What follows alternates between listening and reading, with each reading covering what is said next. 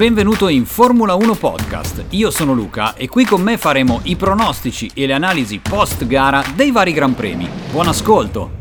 Allora, prima di scatenarci a parlare del Gran Premio del Giappone, un paio di notizie uscite nel corso degli ultimi giorni. La prima riguarda ovviamente il caso Budget Cup, in particolare la FIA che doveva esprimersi il 5 di ottobre in merito ai bilanci della Red Bull e dell'Aston Martin, ha comunicato che avrebbe avuto bisogno di più tempo e quindi il responso dovrebbe, e dico dovrebbe, arrivare oggi, il 10 di ottobre. Per quanto riguarda il mercato piloti, finalmente c'è stata la conferma ufficiale di Gasly che correrà in Alpine nel 2023 ed anche di Nick De Vries che prenderà il posto di Gasly in Alfa Tauri l'anno prossimo e se il talento sarà quello che ha dimostrato a Monza potrebbe farci divertire. D'altra parte Nick De Vries non dimentichiamoci che è stato campione del mondo in Formula E con Mercedes. Per quanto riguarda Haas, Schumacher è confermato al 50% mentre il restante 50% è diviso tra il nostro Antonio Giovinazzi che se la sta giocando con Nico Hulkenberg. Parliamo del Giappone. Da dove partiamo? Allora, partiamo dal fare i complimenti a Verstappen che ha meritato di vincere il mondiale. Abbiamo visto l'unione tra un pilota eccezionale, una macchina imbattibile ed anche una squadra che lavora in maniera perfetta. Possiamo dire che è sembrata la Mercedes del 2020? Per vincere un mondiale servono tutte e tre queste cose. Ma il Massimiliano non avrebbe vinto il mondiale piloti a Suzuka se non si fossero verificate queste tre cose. Primo, Verstappen ha condotto una gara perfetta, è partito bene, resistendo all'attacco di Leclerc su subito dopo lo spegnimento dei semafori ed ha chiuso davanti, creando il vuoto dietro di lui, quindi nulla da dire. Secondo, Leclerc ha ricevuto una penalità data in maniera fulminea dalla FIA per aver tagliato l'ultima chicane all'ultimo giro. In seguito a questo avrebbe tratto vantaggio su Perez che lo stava seguendo. No,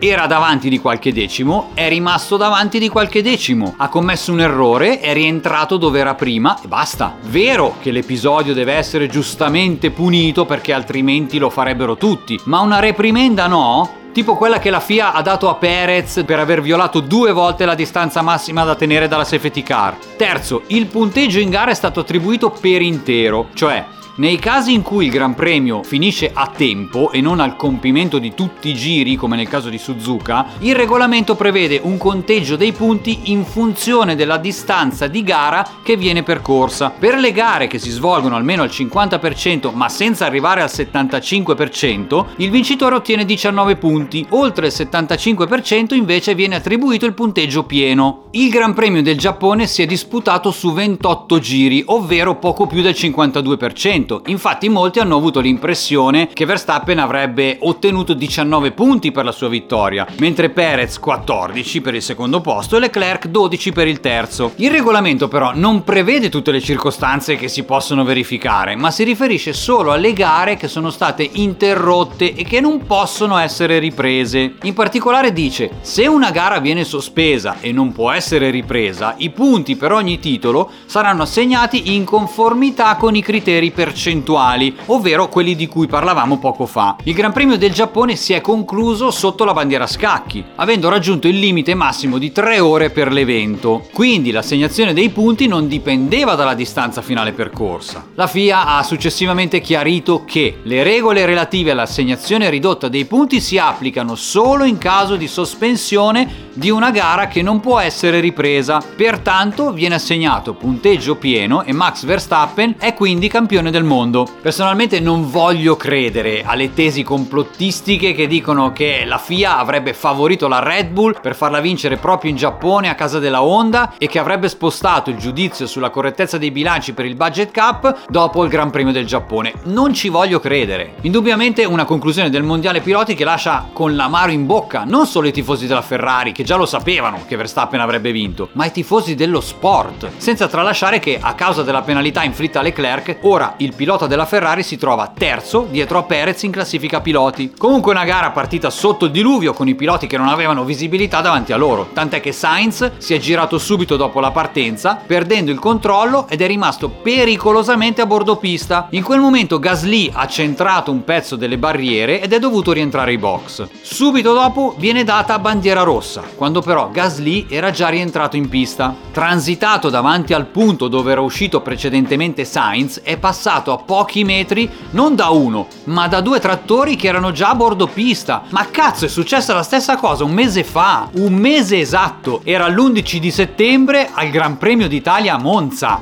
Fra l'altro ai trattori è passato vicino anche Verstappen, dietro la safety car. Ma ragazzi, e infatti anche il padre di Jules Bianchi ha commentato così: Nessun rispetto per i piloti e nessun rispetto per la memoria di Jules.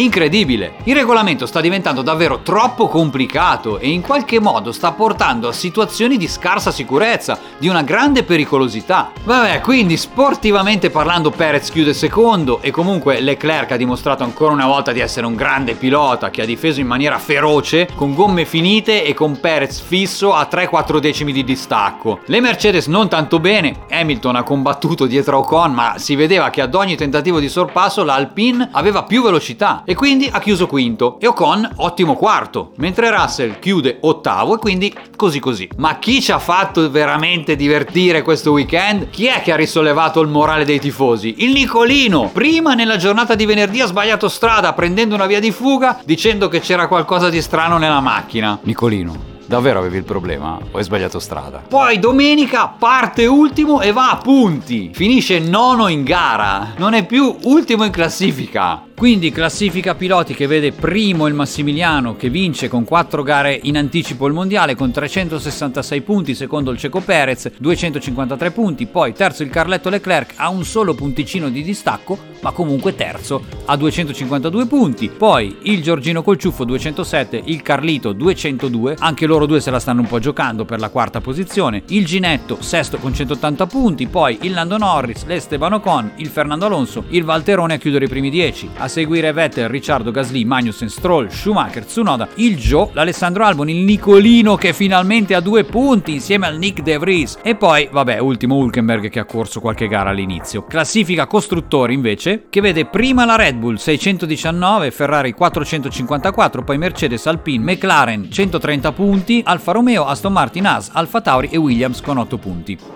Grazie per aver ascoltato questo podcast. Io ti ricordo che puoi trovarmi anche su YouTube sul mio canale Luca De Ponti e ti do appuntamento alla prossima. Ciao!